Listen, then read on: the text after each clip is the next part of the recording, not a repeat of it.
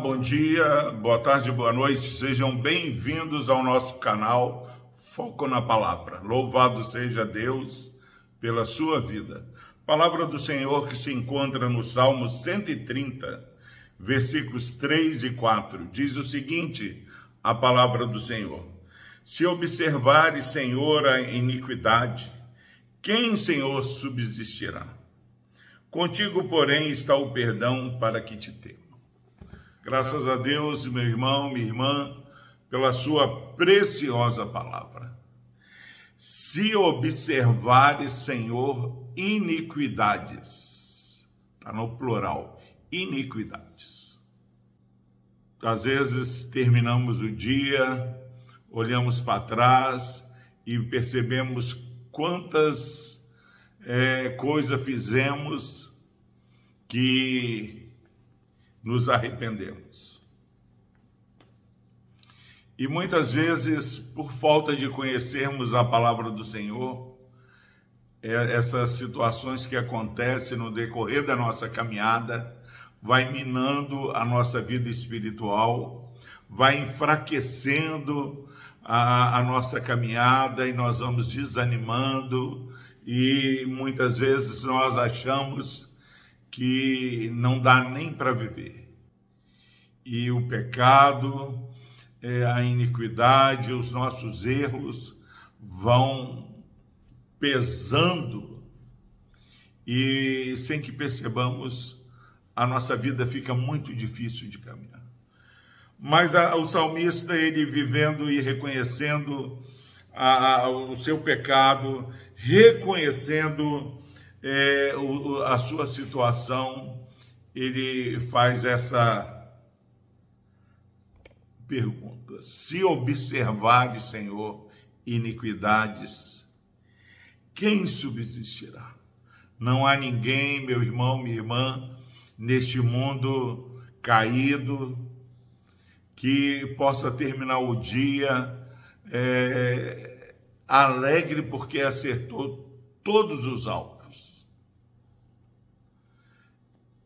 Não há ninguém bom o suficiente. O salmista, no Salmo 15, ele fala do padrão daquele que vai habitar é, no tabernáculo de Deus. O padrão de Deus é demonstrado quando nós olhamos para Cristo Jesus. Ele se encarnou, habitou entre nós cheio de graça e de verdade, e ele não pecou. Deus aceitou o sacrifício dele porque ele não havia pecado. A morte não era um preço que ele estava pagando. Ele estava pagando o preço pelo meu e o seu pecado, não pelos pecados dele. E o salmista fala aqui: se observares, Senhor, quem subsistirá? A resposta é que se Deus olhar para os nossos pecados, para as nossas iniquidades, não há quem fique de pé. O que fazer, pastor Epaminondas, diante dessa triste realidade que não há ninguém que fique de pé porque é bom o suficiente? O salmista responde no versículo 4: Contigo, porém, está o perdão para que te temo.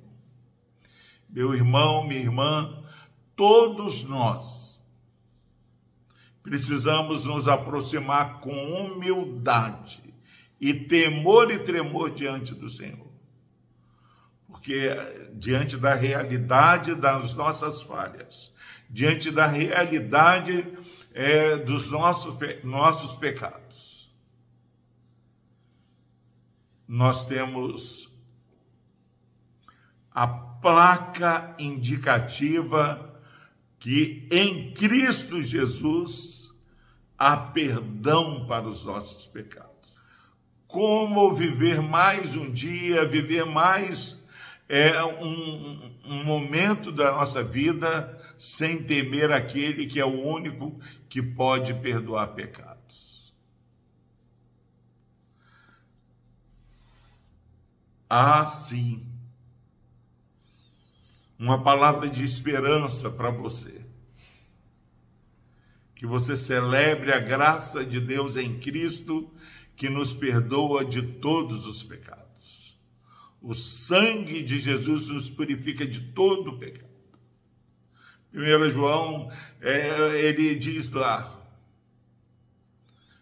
ó, se todavia alguém pecar, nós temos um advogado junto ao Pai, que é Cristo Jesus.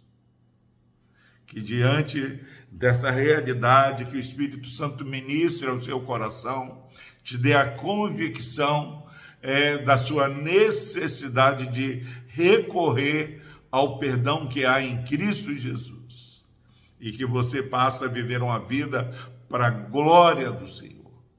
Que você ande humildemente diante do Senhor, porque no Senhor há perdão para aqueles que verdadeiramente reconhecem. Não há quem fique de pé se o Senhor observar as iniquidades. Mas para aqueles que estão em Cristo Jesus, não há nenhuma acusação. Nós estamos de pé e confiamos é nesse acesso porque nós temos paz com Deus, porque com o Senhor está o perdão e por isso nós tememos. Tema ao Senhor, exalte ao Senhor. Vamos orar. Deus amado, obrigado Pai, porque diante é, dessa afirmação de que não há quem, ó Pai, fique de pé se o Senhor for olhar, ó Pai, para as nossas iniquidades.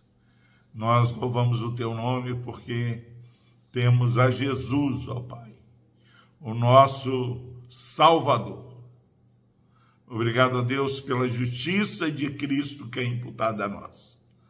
Pai, se houver alguém, ó Pai, ouvindo essa mensagem, que esteja sendo acusadas pelo inimigo, ó Pai, que possamos nos refugiar no perdão que há em Cristo Jesus. No nome dele que nós oramos. Amém.